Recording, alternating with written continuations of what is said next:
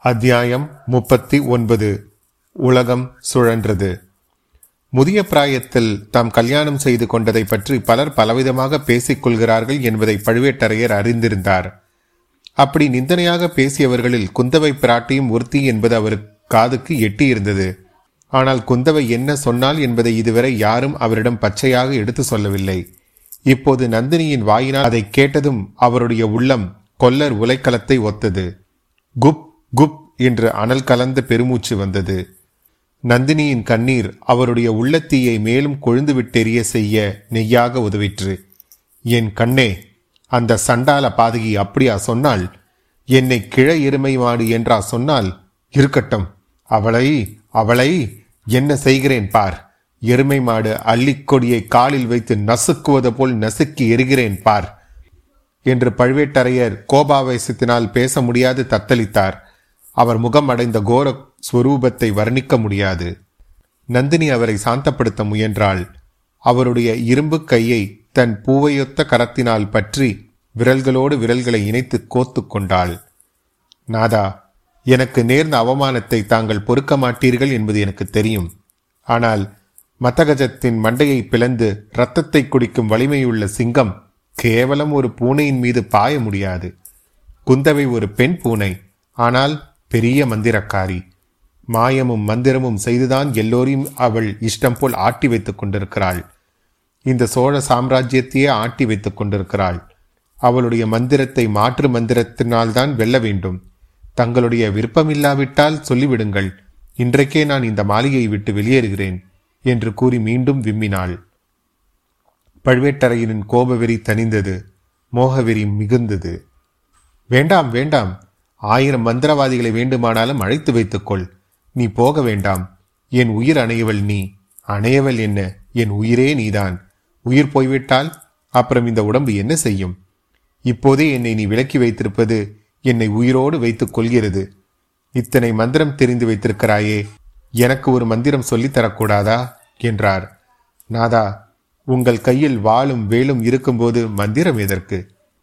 பேதை பெண்ணாகிய என்னிடம் விட்டுவிடுங்கள் மாய மந்திரங்களை.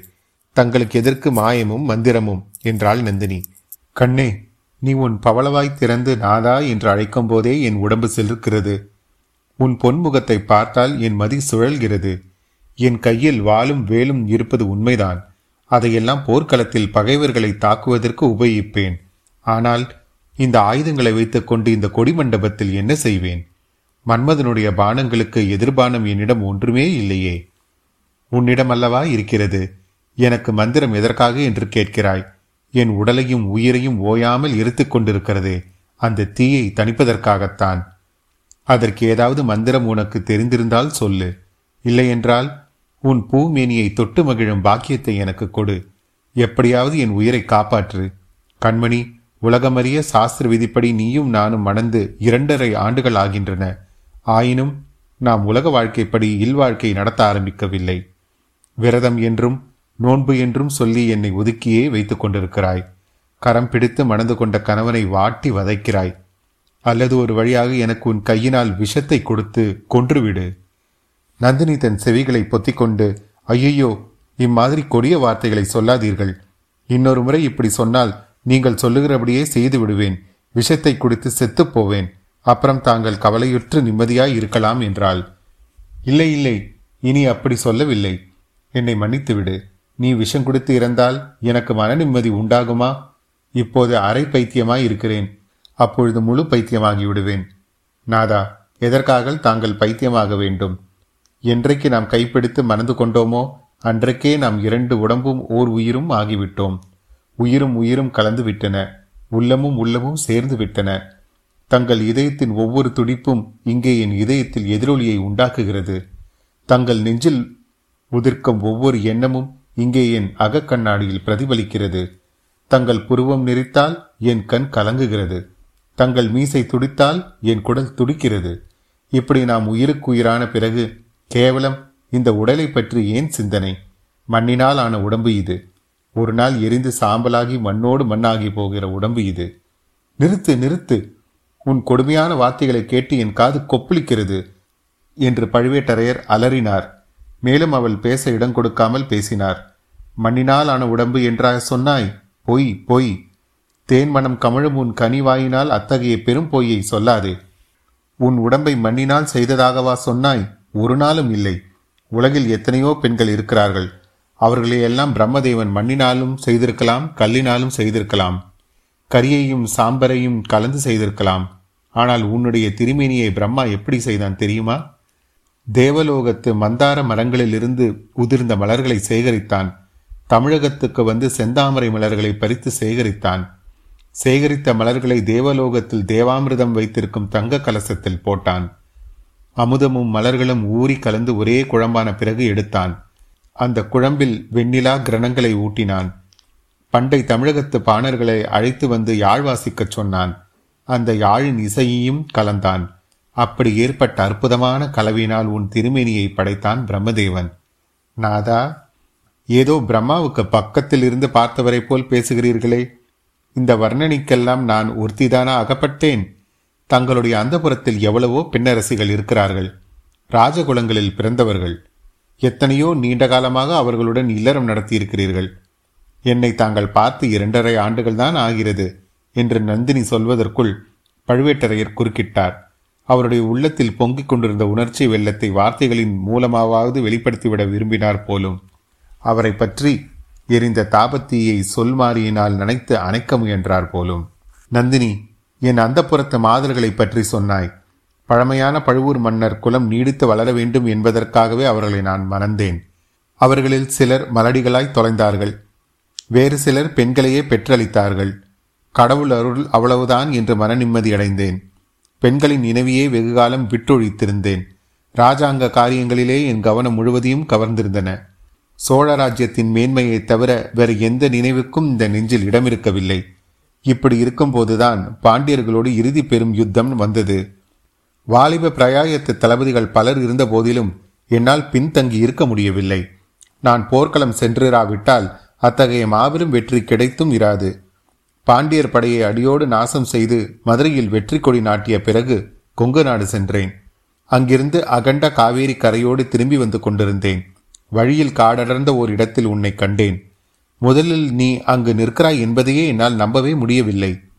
கண்களை மூடி திறந்து பார்த்தேன். அப்பொழுதும் நீ நின்றாய். நீ வனதேவதையாக இருக்க வேண்டும். அருகில் சென்றதும் மறைந்து விடுவாய் என்று எண்ணிக்கொண்டு நெருங்கினேன். அப்போதும் நீ மறையவில்லை. புராண கதைகளிலே சொல்லியிருப்பது போல் சொர்க்கத்திலிருந்து சாபம் பெற்று பூமிக்கு வந்த தேவகன்னிகை அல்லது கந்தர்வ பெண்ணாய் இருக்க வேண்டும். மனித பாஷை உனக்கு தெரிந்திராது என்று எண்ணிக்கொண்டு பெண்ணே நீ யார்? என்று கேட்டேன். நீ நல்ல தமிழில் மறுமொழி கூறினாய். நான் அனாதை பெண் உங்களிடம் அடைக்கலம் புகுந்தேன். என்னை காப்பாற்றுங்கள் என்றாய். உன்னை பல்லக்கில் ஏற்றி அழைத்து கொண்டு வந்தபோது என் மனம் எண்ணாததெல்லாம் எண்ணியது. உன்னை எங்கேயோ எப்போதோ முன்னம் பார்த்திருப்பது போல் தோன்றியது. ஆனால் நினைத்து நினைத்து பார்த்தும் எங்கே என்று தெரியவில்லை. சட்டென்று என் மனதை மூடியிருந்த மாயத்திரை விலகியது. உண்மை உதயமாயிற்று. உன்னை இந்த ஜென்மத்தில் நான் முன்னால் பார்த்ததில்லை. ஆனால் முந்தைய பல பிறவிகளில் பார்த்திருக்கிறேன் என்பது தெரிந்தது. அந்த பூர்வ ஜென்மத்து நினைவுகள் எல்லாம் மோதிக்கொண்டு வந்தன. நீ அகலிகையாக இந்த உலகத்தில் பிறந்திருந்தாய். அப்போது நான் தேவேந்திரனாக இருந்தேன். சொர்க்கலோக ஆட்சியை தொடர்ந்து ரிஷி சாபத்துக்கும் துணிந்து உன்னை தேடிக்கொண்டு வந்தேன். பிறகு நான் சந்தனு மகாராஜனாக பிறந்தேன். கங்கை கரையோடு வேட்டையாட செல்லுகையில் உன்னை கண்டேன். பூலோக பெண்ணைப் போல் உருக்கொண்டிருந்த கங்கையாகிய உன்னை காதலித்தேன். பிறகு ஒரு காலத்தில் காவிரி பூம்பட்டினத்தில் நான் கோவலனாக பிறந்தேன். நீ கண்ணகியாக அவதரித்தாய். என் அறிவை மறைத்த மாயையினால் உன்னை சில காலம் மறந்திருந்தேன். பிறகு மாயை திரை விலகிற்று. உன் அருமையை அறிந்தேன். மதுரை நகருக்கு அழைத்துச் சென்றேன். வழியில் உன்னை ஆயர்குடியில் விட்டுச் சென்று சிலம்பு விற்கச் சென்றேன். வஞ்சகத்தினால் உயிரிழந்தேன். அதற்கு பழிக்கு பழியாக இந்த பிறவியில் மதுரை பாண்டியன் குலத்தை நாசம் செய்துவிட்டு திரும்பி வரும்போது உன்னை கண்டேன். பல நூறு ஆண்டுகளுக்கு முன்பு பிரிந்த கண்ணகி நீதான் என்பதை உணர்ந்தேன். இப்படி பழுவேட்டரையர் முற்பிறவி கதைகளை சொல்லிக் கொண்டு வந்தபோது நந்தினி அவர் முகத்தை பார்க்காமல் வேறு திசையை நோக்கிக் கொண்டிருந்தாள். அதனால் அவள் முகத்தில் அப்போது தோன்றிய பாவ வேறுபாடுகளை பழுவேட்டரையர் கவனிக்கவில்லை. கவனித்திருந்தால் அவர் தொடர்ந்து பேசியிருப்பாரே என்பது சந்தேகம்தான். மூச்சு விடுவதற்காக அவர் சற்று நிறுத்திய போது நந்தினி அவரை திரும்பி பார்த்து நாதா தாங்கள் கூறிய உதாரணங்கள் அவ்வளவு பொருத்தமா இல்லை. எல்லாம் கொஞ்சம் அபசகுனமாகவே இருக்கின்றன. வேண்டுமென்றால் தங்களை மன்மதன் என்றும் என்னை ரதி என்றும் சொல்லுங்கள் என்று முன்போல் முகமலர்ந்து புன்னகை செய்தாள். பழுவேட்டரையரின் முகம் அப்போது மகிழ்ச்சினாலும் பெருமையினாலும் மலர்ந்து விளங்கியது. எவ்வளவு அவலட்சணமான மனிதனாயினும் தான் காதலித்த பெண்ணினால் மன்மதன் என்று அழைக்கப்பட்டால் குதூகலம் படாதவன் யார்? என்றாலும் தற்பெருமையை விரும்பாதவர் போல் பேசினார். கண்மணி உன்னை ரதி என்பது மிகவும் பொருத்தமானதுதான். ஆனால் என்னை மன்மதன் என்று சொல்லுவது பொருந்துமா? உன் அன்பு மிகுதியினால் சொல்கிறாய் என்றார். நாதா என் கண்களுக்கு தாங்கள்தான் மன்மதன். ஆண் பிள்ளைகளுக்கு அழகு வீரம். தங்களை போன்ற வீராதி வீரர் இந்த தென்னாட்டில் யாரும் இல்லை என்பதே உலகம் சொல்லும். அடுத்தபடியாக ஆண்மை படைத்தவர்களுக்கு அழகு தருவது அபலைகளுடன் இரக்கம். இந்த இரக்கம் தங்களிடம் இருப்பதற்கு நானே அத்தாட்சி. இன்ன ஊர் இன்ன குலம் என்று தெரியாத இந்த ஏழை அனாதை பெண்ணை தாங்கள் அழைத்து வந்து அடைக்கலம் அளித்தீர்கள். இணையில்லாத அன்பையும் ஆதரவையும் என் பேரில் சொரிந்தீர்கள். அப்படிப்பட்ட தங்களை நான் வெகுகாலம் காத்திருக்கும்படி செய்ய மாட்டேன். என்னுடைய விரதமும் நோன்பும் முடியும் காலம் நெருங்கிவிட்டது என்றாள். கண்மணி என்ன விரதம்? என்ன நோன்பு என்பதை மட்டும் தெளிவாக சொல்லிவிடு. எவ்வளவு சீக்கிரம் முடித்து தரலாமோ அவ்வளவு சீக்கிரத்தில் முடித்து தருவேன் என்றார் பழுவூர் அரசர். தன்னை காட்டிலும் மன்மதன் வேறு இல்லை என்று எண்ணியிருக்கும் இந்த சுந்தர சோழனுடைய சந்ததிகள் தஞ்சை சிம்மாசனத்தில் ஏறக்கூடாது. தற்பெருமை கொண்ட அந்த குந்தவையின் கர்வத்தை ஒடுக்க வேண்டும். நந்தினி இந்த இரண்டு காரியங்களும் நிறைவேறிவிட்டதாகவே நீ வைத்துக் கொள்ளலாம். ஆதித்தனுக்கும் அருள்மொழிவர்மனுக்கும் பட்டம் கிடையாது. மதுராந்தகனுக்கே பட்டம் கட்ட வேண்டும் என்ற இந்த ராஜ்யத்தின் தலைவர்கள் எல்லோரும் சம்மதித்து விட்டார்கள். எல்லோரும் சம்மதித்து விட்டார்களா? உண்மைதானா? என்று நந்தினி அழுத்தமாக கேட்டாள். இரண்டு மூன்று பேரை தவிர மற்றவர்கள் எல்லோரும் சம்மதித்து விட்டார்கள். கொடும்பாலூரானும் மலையமானும் பார்த்திபேந்திரனும் நம்முடன் என்றும் இணங்க மாட்டார்கள். அவர்களை பற்றி கவலை இல்லை. ஆயினும் காரியம் முடியும் வரை ஜாக்கிரதையாக இருக்க வேண்டியதுதானே அதற்கு சந்தேகமில்லை. எல்லா ஜாக்கிரதையும் நான் செய்து கொண்டுதான் வந்திருக்கிறேன். மற்றவர்களின் முட்டாள்தனத்தினால் பிசகு நேர்ந்தால்தான் நேர்ந்தது. இன்றைக்கு கூட அத்தகைய பிசகு ஒன்று நேர்ந்திருக்கிறது. காஞ்சியிலிருந்து வந்த ஒரு வாலிபன் காலாந்தகனை ஏமாற்றி விட்டு சக்கரவர்த்தியை சந்தித்து ஓலை கொடுத்திருக்கிறான். ஆஹா உங்கள் தம்பியை பற்றி தாங்கள் ஓயாமல் புகழ்ந்து கொண்டிருக்கிறீர்கள். அவருக்கு சாமர்த்தியம் போதாது என்று நான் சொல்லவில்லையா? இந்த விஷயத்தில் அசட்டுத்தனமாகத்தான் போய்விட்டான். ஏதோ நம் அரண்மனை முத்திரை மோதிரத்தை அந்த வாலிபன் காட்டியதாக சொல்கிறான். ஏமாந்து போனவர்கள் இப்படிதான் ஏதாவது காரணம் சொல்லுவார்கள். ஏமாற்றி அந்த வாலிபனை பிடிக்க முயற்சி எதுவும் செய்யவில்லையா? முயற்சி செய்யாமல் என்ன? கோட்டைக்கு உள்ளேயும் வெளியேயும் வேட்டை ஆரம்பமாகிவிட்டது. எப்படியும் பிடித்து விடுவார்கள். இதனாலெல்லாம் நம்முடைய காரியத்துக்கு ஒன்றும் பங்கம் வந்து விடாது சக்கரவர்த்தி காலமானதும் மதுராந்தகன் சிம்மாசனம் ஏறுவது நிச்சயம். நாதா என்னுடைய விரதம் என்னவென்பது தங்களுக்கு தெரியப்படுத்தும் காலம் இப்பொழுது நெருங்கிவிட்டது. கண்ணே அதை சொல்லும்படிதான் நானும் கேட்கிறேன். மதுராந்தகன் அந்த அசட்டு பிள்ளை பெண் என்றால் பல்லை இழிப்பவன். அவன் பட்டத்துக்கு வருவதனால் என்னுடைய விரதம் நிறைவேறிவிடாது. வேறு எதனால் நிறைவேறும்? உன் விருப்பத்தை சொல்லு நிறைவேற்றி வைக்க நான் இருக்கிறேன். அரசே என் சிறு பிராயத்தில் ஒரு பிரபல ஜோதிடன் என் ஜாதகத்தை பார்த்தான். பதினெட்டு பிராயம் வரையில் நான் பற்பல இன்னல்களுக்கு உள்ளாவேன் என்று சொன்னான். இன்னும் என்ன சொன்னான்? பதினெட்டு பிராயங்களுக்கு பிறகு தசை மாறும் என்றான். இணையில்லாத உன்னத பதவியை அடைவேன் என்று சொன்னான். அவன் சொன்னது உண்மைதான். அந்த ஜோதிடர் யார் என்று சொல்லு. அவனுக்கு கனகாபிஷேகம் செய்து வைக்கிறேன். நாதா கண்ணே இன்னும் அந்த ஜோதிடன் கூறியது ஒன்று இருக்கிறது. அதை சொல்லட்டுமா? கட்டாயம் சொல்லு. சொல்லியே தீர வேண்டும். என்னை கைப்பிடித்து மறந்து கொள்ளும் கணவர் மணிமகுடம் தரித்து ஒரு மகா சாம்ராஜ்யத்தின் சிம்மாசனத்தில் ஐம்பத்தாறு தேசத்து ராஜாக்களும் வந்து அடிபணிந்து ஏத்தும் சக்கரவர்த்தியாக வீற்றிருப்பார் என்று அந்த ஜோதிடன் சொன்னான். அதை நிறைவேற்றுவீர்களா? பழுவேட்டரையரின் செவியில் இவ்வார்த்தைகள் விழுந்ததும் அவருக்கு முன்னால் இருந்த நந்தினியும் அவள் வீற்றிருந்த மஞ்சமும் சுழன்றன. லதா மண்டபமும் சுழன்றது. அந்த மண்டபத்தின் தூண்கள் சுழன்றன. எதிரே இருந்த இருளடர்ந்த தோப்பு சுழன்றது. நிலா கதிரில் உளிர்ந்த மர உச்சிகள் சுழன்றன. வானத்து நட்சத்திரங்கள் சுழன்றன. இருபுறத்து மாளிகைகளும் சுழன்றன. உலகமே சுழன்றது. அத்தியாயம் முப்பத்தி ஒன்பது நிறைவு பெறுகிறது. அத்தியாயம் நாற்பது இருள் மாளிகை. காணாமற் போன வந்தியத்தேவன் என்ன ஆனான் என்பதை இப்போது நாம் கவனிக்கலாம். இருளடர்ந்த மாளிகை அருகில் சென்று அவன் மறைந்து நின்றான் என்பதை பார்த்தோம் அல்லவா? மந்திரவாதியும் நந்தினியும் என்ன பேசிக் கொள்கிறார்கள் என்பதை அவன் முதலில் காது கொடுத்து கேட்க முயன்றான். ஆனால் அவர்களுடைய பேச்சு ஒன்றும் அவன் காதில் விழவில்லை. அதை கேட்டு தெரிந்து அதை கேட்டு தெரிந்து கொள்வதில் அவ்வளவாக அவனுக்கு சிரத்தையும் இல்லை. நந்தினியுடன் பேசிக் கொண்டிருந்த போது தன் அறிவு தன்னை விட்டு அகன்று ஒருவித போதை உணர்ச்சி உண்டாயிருந்தது என்பதை இப்போது உணர்ந்தான். மறுபடியும் அவளை சந்திக்காமல் தப்பித்துக் கொண்டு போய்விட்டால் நல்லது. பழுவேட்டரையர்களிடம் அகப்பட்டுக் கொள்வதைக் காட்டிலும் இந்த இளையராணியிடம் அகப்பட்டுக் கொள்வதில் அபாயம் அதிகம் இருக்கிறது. அவர்கள் முன்னிலையில் தன் அறிவு நன்றாய் இயங்குகிறது. தோல்வலி ஓங்குகிறது. அறையில் உள்ள கத்தியில் எப்போதும் கை இருக்கிறது. யுக்தியினாலும் ஒரு கை பார்க்கலாம் கத்தியினாலும் ஒரு கை பார்க்கலாம். ஆனால் இந்த மோகினியின் முன்னால் புத்தி மங்கிக்கு விடுகிறது. ஆனால் இந்த மோகினியின் முன்னால் புத்தி மயங்கி விடுகிறது. கையும் கத்தி பிடிக்கும் சக்தியை இழந்து விடுகிறது. மீண்டும் இவள் முன்னால் சென்றால் என்ன நேருமோ என்னமோ. போதும் போதாதற்கு மந்திரவாதி ஒருவனுடைய கூட்டும் இவள் வைத்துக் கொண்டிருக்கிறாள். இரண்டு பேரும் சேர்ந்து என்ன மாய மந்திரம் செய்வார்களோ? குந்தவை பிராட்டியிடம்தான் இவளுக்கு எவ்வளவு துவேஷம். அந்த துவேஷம் இவளுடைய கண்களில் தீப்பொறியாக வெளிப்படுகிறதே. ஒருவேளை மனதையும் மாற்றிக்கொண்டு பழுவேட்டரையரிடம் தன்னை பிடித்துக் கொடுத்தாலும் கொடுத்து விடலாம். பெண்களின் சபல சித்தமும் சஞ்சல புத்தியும் பிரசக்தமானவை அல்லவா? ஆகையால் மீண்டும் இவளை சந்திக்காமல் தப்பித்துக் கொண்டு போய்விட்டால் நல்லது. ஆனால் எப்படி? தோட்டத்துக்குள் புகுந்துதான் வழி கண்டுபிடித்து போக வேண்டும். மதிலேறி குதிக்க வேண்டும். மதிலுக்கு வெளியில் தன்னை தேடி வந்தவர்கள் காத்திருந்தால் வேறு ஏதேனும் உபாயம் இல்லையா? வந்தியத்தேவா இத்தனை நாளும் உனக்கு உதவி செய்து வந்த அதிர்ஷ்டம் எங்கே போயிற்று? யோசி யோசி. மூளையை செலுத்தி யோசி. கண்களையும் கொஞ்சம் உபயோகப்படுத்து. நாலா பக்கமும் பார். அதோ அந்த இருளடைந்த மாளிகை இருக்கிறதே. அது ஏன் இருளடைந்திருக்கிறது? இதற்குள்ளே என்ன இருக்கும்? இதன் உள்ளே புகுந்தால் இதன் இன்னொரு வாசல் எங்கே கொண்டு போய்விடும்? எல்லாவற்றுக்கும் இதற்குள் புகுந்து பார்த்து வைக்கலாமா? இப்போது உபயோகப்படாவிட்டாலும் வேறு ஒரு சமயத்துக்கு உபயோகப்படலாம். யார் கண்டது? ஆனால் அதற்குள்ளே எப்படி பிரவேசிப்பது? எவ்வளவு பெரிய பிரம்மாண்டமான கதவு? இதற்கு எவ்வளோ பெரிய பூட்டு? அப்பப்பா என்ன அழுத்தம்? என்ன கெட்டி? ஆ இது என்ன?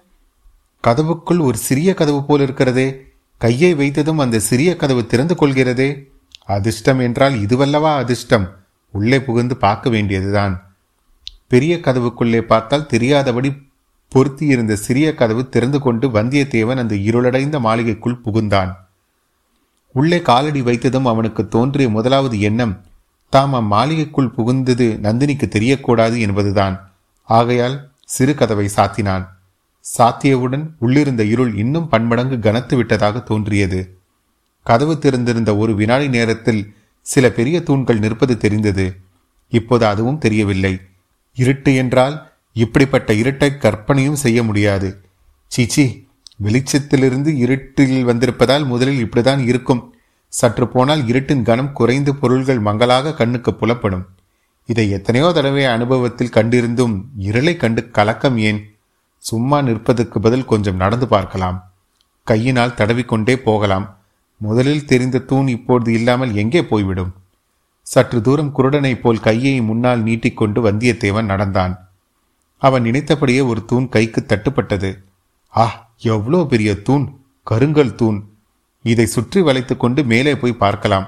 மேலும் கொஞ்ச தூரம் நடந்தும் இன்னொரு தூண் கைக்கு அகப்பட்டது.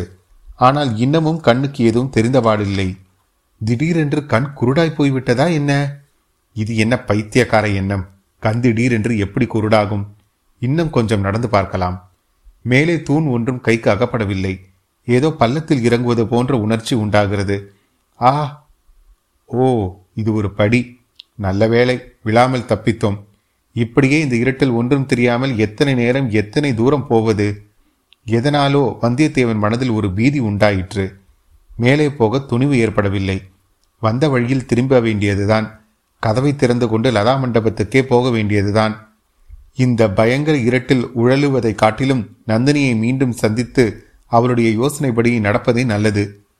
என்ன வாக்குறுதி கேட்டாலும் இப்போதைக்கு கொடுத்து விட்டால் பிறகு சமயம் போல் பார்த்து கொள்கிறது இவ்வாறு எண்ணி வந்தியத்தேவன் திரும்பினான். ஆனால் திரும்பி செல்லும் வழி வந்த வழிதானா? எப்படி செல்ல முடியும்? நடக்க நடக்க கைக்கு ஒன்றும் தட்டுப்படவில்லையே. அந்த கருங்கல் தூண்கள் எங்கே போயின?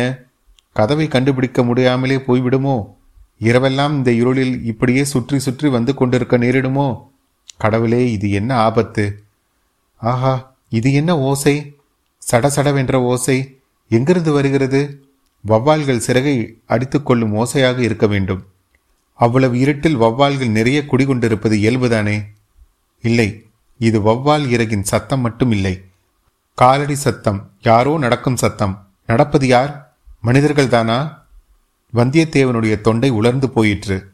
நான் மேலெண்ணத்தில் ஒட்டி கொண்டது திடீரென்று யாரோ அவன் முதுகில் இடுத்தார் போல் இருந்தது. வந்தியத்தேவன் தன் சக்தியை எல்லாம் காட்டி ஒரு குத்து விட்டான். குத்திய கை துண்டிக்கப்பட்டது போல வலித்தது. இன்னொரு கையினால் தொட்டு பார்த்தான். இருட்டில் கருங்கல் தூணின் மேல் மோதிக்கொண்டதும் இல்லாமல் அதை குத்தியதாகவும் தெரிந்து கொண்டான். கையை அவ்வளவு வின் வின் என்று வலித்திராவிட்டால் வந்தியத்தேவன் சிரித்தே இருப்பான். ஆயினும் அதனால் அவனுடைய பயம் சிறிது அகன்றது. முழுதும் அகலவில்லை. காது கொடுத்து கேட்டபோது அந்த காலடி சத்தம் மேலும் மேலும் கேட்டது. ஒரு சமயம் எட்டி போவது போல இருந்தது இன்னொரு சமயம் நெருங்கி வருவது போல் இருந்தது. வந்தியத்தேவன் நின்ற இடத்திலேயே நின்று உற்று கேட்டான். அதே சமயத்தில் ஓசை வந்த திசையை நோக்கி அவனுடைய கண்களும் உற்று பார்த்தன. ஆ வெளிச்சம். அதோ வெளிச்சம். கொஞ்சம் கொஞ்சமாக அதிகமாகி வருகிறது. நெருங்கியும் வருகிறது. வெளிச்சத்துடன் புகை. யாரோ தீவர்த்தியுடன் வருகிறார்கள். நந்தினி தான் தன்னை தேடிக்கொண்டு வருகிறாளோ என்னமோ. அப்படியானால் நல்லது. வேறு யாராயிருந்தால் எல்லாவற்றுக்கும் சிறிது நேரம் ஒளிந்திருந்து பார்க்கலாம். ஒளிந்து நிற்பதற்கு இங்கே இடத்திற்கு குறைவே இல்லையே. தூரத்தில் வந்த தீவர்த்தி கொழுந்து அது ஒரு விசாலமான மண்டபம் என்பதை காட்டியது. அதில் பெரிய பெரிய தூண்கள் இருந்தன. தூண்களில் பயங்கரமான பூதங்களின் வடிவங்கள் செதுக்கப்பட்டிருந்தன. கீழிருந்து ஒரு படிக்கட்டு மேலே வந்து அங்கே ஒரு வளைவு வளைந்து திரும்பி மேலேறி சென்றது. அந்த படிக்கட்டின் அடிபாகத்திலிருந்துதான் தீவர்த்தியின் வெளிச்சம் வந்தது என்பதை அறிந்து கொண்டான். ஆகையால் வருவது நந்தினியாக இருக்க முடியாது. பாதாள சிறை என்று தான் கேள்விப்பட்டது இந்த இருண்ட மாளிகையின் அடியிலேதான் இருக்கிறதோ? ஒருவேளை அங்கிருந்துதான் யாரேனும் வருகிறார்களோ? பாதாள சிறையின் பயங்கரங்களை பற்றி வந்தியத்தேவன் அதிகம் கேள்விப்பட்டிருந்தபடியால் அந்த எண்ணம் அவனுடைய ரோம கால்களில் எல்லாம் வியர்வை துளிர்க்கும்படி செய்தது. அடுத்த கணம் ஒரு பெரிய தூணின் மறைவில் போய் நின்று கொண்டான். மகா தைரியசாலியான வந்தியத்தேவனுடைய கை கால்கள் எல்லாம் அச்சமயம் வெலவெலத்து போய் நடுநடுங்கின. படிக்கட்டின் வழியாக மேலேறி மூன்று உருவங்கள் வந்தன. மூவரும் மனிதர்கள்தான். ஒருவன் கையில் தீவர்த்தி இருந்தது. இன்னொருவன் கையில் வேல் இருந்தது. நடுவில் வந்தவன் கையில் ஒன்றும் பிடித்திருக்கவில்லை. தீவர்த்தி வெளிச்சத்தில் அவர்கள் முகங்கள் புலப்பட்டதும் வந்தியத்தேவனுடைய பீதி அடியோடு அகன்றது. பீதியை காட்டிலும் பன்மடங்கு அதிகமான வியப்பு உண்டாயிற்று. அவர்களில் முன்னால் வந்தவன் வேறு யாரும் இல்லை. வந்தியத்தேவனுடைய பிரிய நண்பனான கந்தமாறன் தான் நடுவில் வந்த உருவம் முதலில் ஒரு அதிசயமான பிரம்மையை வந்தியத்தேவனுக்கு உண்டாக்கிற்று. பழுவூர் இளையராணி ஆகிய நந்தினிதான் வருகிறாள் என்று தோன்றியது. மறுக்கணத்திலேயே அந்த பிரம்மை நீங்கியது. வருகிறவன் ஆண்மகன் என்று தெரிந்தது. கடம்பூர் சம்பவராயர் மாளிகையில் அரைகுறையாக தான் பார்த்த இளவரசர் மதுராந்தகத்தேவர் தான் என்பதை அறிந்து கொண்டான். மூன்றாவதாக கையில் தீவர்த்தியுடன் வந்தவனை வல்லவரையன் முன்னால் பார்த்ததில்லை. அவன் வாசற்காவலனாகவோ ஊழியக்காரனாகவோ இருக்க வேண்டும். வந்தியத்தேவனுடைய மூளை அதிவேகமாக வேலை செய்தது. அவர்கள் அந்த பாதாள வழியில் படிக்கட்டில் ஏறி வருவதன் மர்மம் என்னவென்பது வெகு விரைவில் அவனுக்கு விளங்கிவிட்டது. பழுவூர் இளையராணி பல்லக்கில் ஏறி முதலாவது நாளே வந்துவிட்டாள். பெரிய பழுவேட்டரையர் அன்றிரவு தஞ்சை கோட்டைக்குள் திரும்பிவிட்டார். இருவரும் கோட்டை வாசல் வழியாக பகிரங்கமாக வந்து விட்டார்கள் ஆனால் மதுராந்தகத்தேவர் வெளியில் போனதும் தெரியக்கூடாது திரும்பி வருவதும் தெரியக்கூடாது. அதற்காக இந்த ரகசிய சுரங்க வழியை பயன்படுத்திக் கொள்கிறார்கள். இந்த இருளடைந்த மாளிகையின் மர்மமே இதுதான் போலும். கந்தமாறன் தன்னை கொள்ளிடக்கரையில் விட்டு பிரிந்த பின்னர் வேறு எங்கேயோ ஒரு இடத்தில் பெரிய பழுவேட்டரையருடன் சேர்ந்திருக்கிறான். இந்த அந்தரங்க வேலைக்கு அவனை பழுவேட்டரையர் பயன்படுத்திக் கொண்டிருக்கிறார். மதுராந்தகத்தேவரை சுரங்க வழியில் அழைத்துச் செல்ல துணையாக அனுப்பி வைத்திருக்கிறார். ஆஹா இப்போது நினைத்து பார்த்தால் ஞாபகம் வருகிறது. எனக்கு கூட தஞ்சாவூரில் ஒரு வேலை இருக்கிறது. நானும் அங்கே வந்தாலும் வருவேன் என்று கந்தமாறன் சொன்னான் அல்லவா? இப்போது இங்கே திடீரென்று தான் கந்தமாறன் முன்னால் போய் நின்றால் அவன் என்ன செய்வான்? இந்த எண்ணம் தோன்றிய உடனேயே அதை வல்லவரையன் மாற்றிக்கொண்டான். இந்த சமயத்தில் கந்தமாறன் முன்னால் தான் எதிர்பட்டால் அவன் செய்துள்ள சபதத்தை முன்னிட்டு தன்னை கொல்ல நேரிடும் அல்லது தான் அவனை கொல்ல நேரும். அப்படிப்பட்ட தர்ம சங்கடத்தை எதற்காக வருவித்துக் கொள்ள வேண்டும்? அதற்குள் அந்த மூவரும் படிக்கட்டில் மேலேறி போய்விட்டார்கள். வெளிச்சமும் வர வர மங்கத் தொடங்கியது. அவர்களை பின்தொடர்ந்து போகலாமா என்று வந்தியத்தேவன் ஒரு கணம் நினைத்து அதையும் உடனே மாற்றிக்கொண்டான் அவர்கள் கோட்டை தளபதி சின்ன பழுவேட்டரையரின் அரண்மனைக்கு போகிறார்கள் என்பது நிச்சயம். அங்கேதான் திரும்பி போவதில் என்ன பயன்? சிங்கத்தின் குகையிலிருந்து தப்பித்து வந்து பிறகு தலையை கொடுப்பது போலத்தான். இனி திரும்ப நந்தினி இருந்த லதா மண்டபத்துக்கு போவதிலும் பயனில்லை. ஒருவேளை பெரிய பழுவேட்டரையர் அதற்குள் அங்கு வந்திருக்கலாம். அதுவும் அபயங்கரம்தான். வேறு என்ன செய்யலாம்? இந்த படிக்கட்டு வழியாக இறங்கி போய் பார்த்தால் என்ன? இவ்விதம் எண்ணி நம் வாலிப வீரன் அந்த சுரங்க படிக்கட்டில் இறங்கினான். அத்தியாயம் நாற்பது நிறைவுற்றது. அறிவோம் தமிழ் பகுதியில் நாம் காணவிருக்கும் சொற்கள் நிந்தனை என்றால் இகழ்ச்சி மத்தகஜம் என்றால் யானையின் தலை நிற்றி அணையவள் என்றால் நிகரானவள் அறை என்றால் இடை அதாவது அறையில் உள்ள கத்தி என்பது இடையில் உள்ள கத்தி என்று பொருள் தரும். துவேஷம் பகை அல்லது வெறுப்பு. மீண்டும் உங்களை அடுத்த அத்தியாயத்தில் சந்திக்கும் வரை உங்களிடமிருந்து விடைபெறுவது உங்கள் அசோக். நன்றி வணக்கம்.